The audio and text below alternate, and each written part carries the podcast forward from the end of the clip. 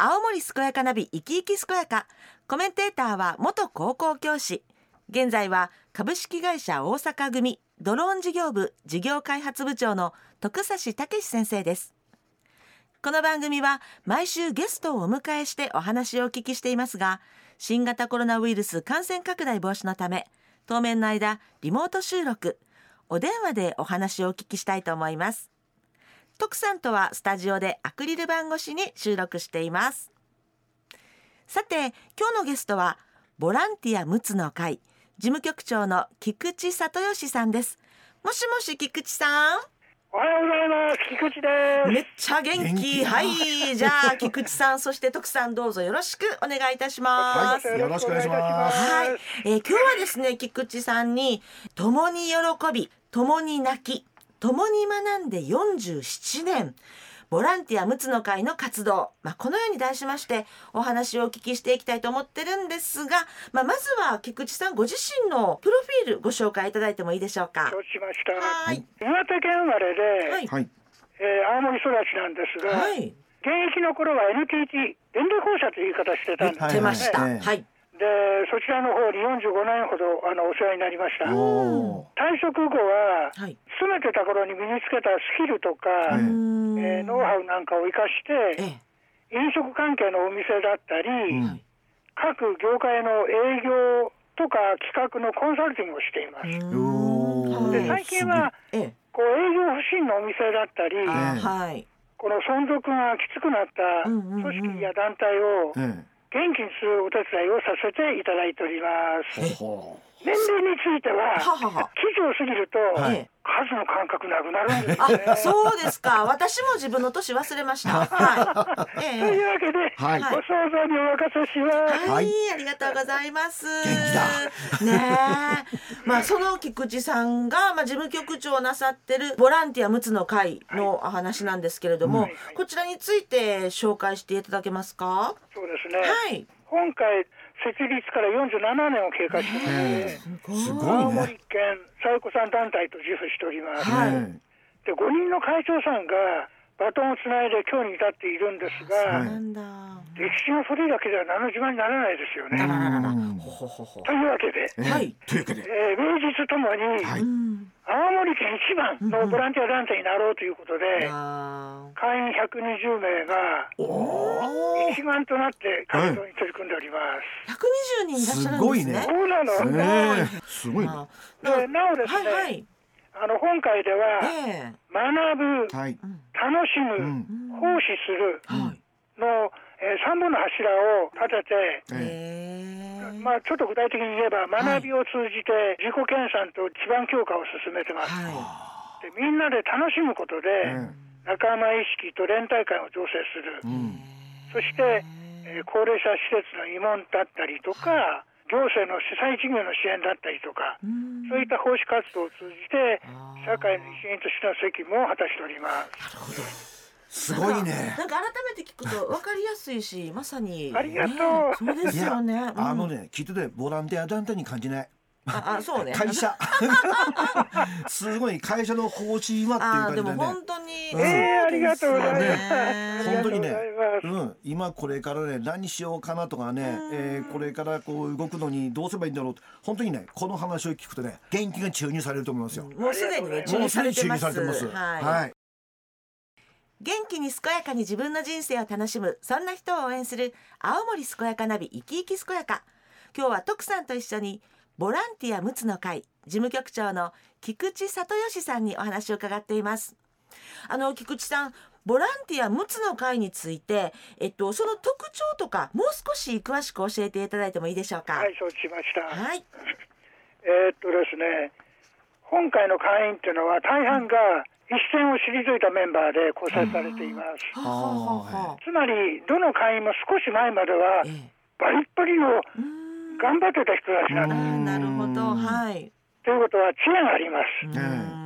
加えて豊富な経験もあります。うん。ですね。で考えてみればそれは貴重な社会的な資源だと思うんですね。そうですね。資源それ源をね生かさないとしたらもったいないですよね、うんはい例えばの例なんですが、ええ幼稚園の先生であれば、はい楽器だったり遊具だったりでは使い慣れています、うんええであと介護や医療の現場で仕事をしてきた人のスキルっていうのはとても貴重ですよね。ね。また三味線や踊りの芸達者も何人かいるんですがこれは即ボランティア活動の戦力になりますよ。なるほど。はい。会員個々がもともと持っている特技え得意趣味はい。そういったものをボランティア活動の中に積極的に取り入れてええ。遺憾なく発揮させることで皆さんが生き生きと活動してるんですね。なるほど。自分の個性を生かせるっていうことですね。この番組で、はいはいこの番組というのは青森健やかナビのテーマは、ええ。自分らしく生き生きと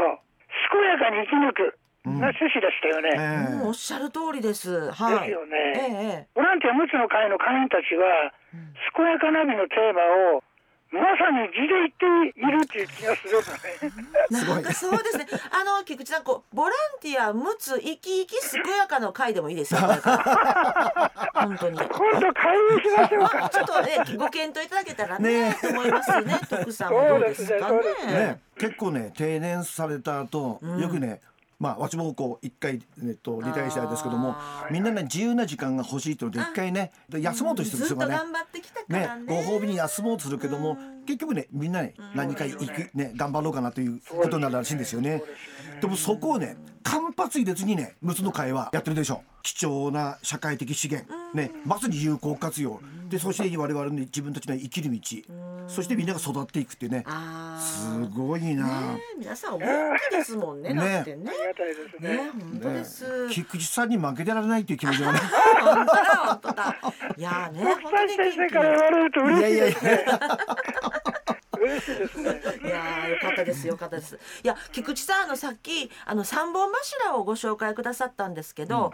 あの、その中の、こう、楽しむっていうところが、私とっても気になるんですけど。はいはいこう、具体的にどんな風に皆さん、楽しんでらっしゃるのか、教えていただいてもいいですか？そこについてもちょっとご説明しましょうね。はい。会員個々が持っているうん。特技とか特異。ええうんただね、今、徳斎先生おっしゃる通り、これ使わないと劣化するんですよ。ああ、劣化、はい。あの、特技とか特異の劣化を止めなきゃいけないと思うのね。ああ、はい。でそれを考えてあの活動してるのがサークル活動で、うん。今回では自分の趣味、特技、経験を生かして、うん。誰もがいつでも自由にうんサークル活動できるこう環境づくりしてるんですね。えー、あなるほどね会の中でサーク会ル活動の中に、です。なる会の中にほど。例えばサークル活動を通じて、ええ特技の錆止めができるっていうことうで、んみんなでこう互いにこう教え合うことによって、はいはいはいブラはッシュアップもできるんですい。なね。るほど。なるほど。例えば今、人形劇サークル、へえ。あと楽器の演奏サークル。あとね、面白いのがね、ほほ。畑作りサークル。畑作りサークル、サークルにしちゃったんですね。サークルにしちゃったわけ。このえ。畑作りサークルっていうのははい、もともとは、なんか運動不足だよね。運動不足解消しようよっていうので始まったのが、畑作りサークルなんですけども、うんいざ始めたら、うん。それはそれは楽しいわけ。あ。あー例えば、この畑に行くことによって空気がうまい。畑仕事の後でみんなで食べるおにぎりがまたこれまた美味しい。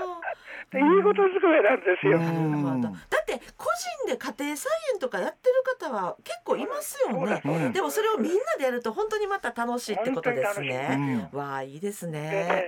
ね、収穫したあのお野菜をはいはい。近くの老人ホームに進呈したりとあか、ああ。でもとても素敵なこうあうんの活動が展開されてるのね。うんでこう予想外の収穫がいろいろあったんですけども、え中でも一番の収穫っていうのが、畑仕事をこう通じて、会員相互の仲間意識がこう格段に強まったということえですよねそうで。すか。あーで団体としての結束力がもうえらい強固になったというのが、まあまあ言ってみれば一番の収穫物なのかもしれませんね。文字通り収穫。すごいなんですね。ななんか徳さんいろいろヒントがあるお話ですよね。そうそうそうちょっと調べたんだけど定年退職後にね3つの選択肢があるってなってね言うんだね。はい。で一つがね現在の仕事に残る。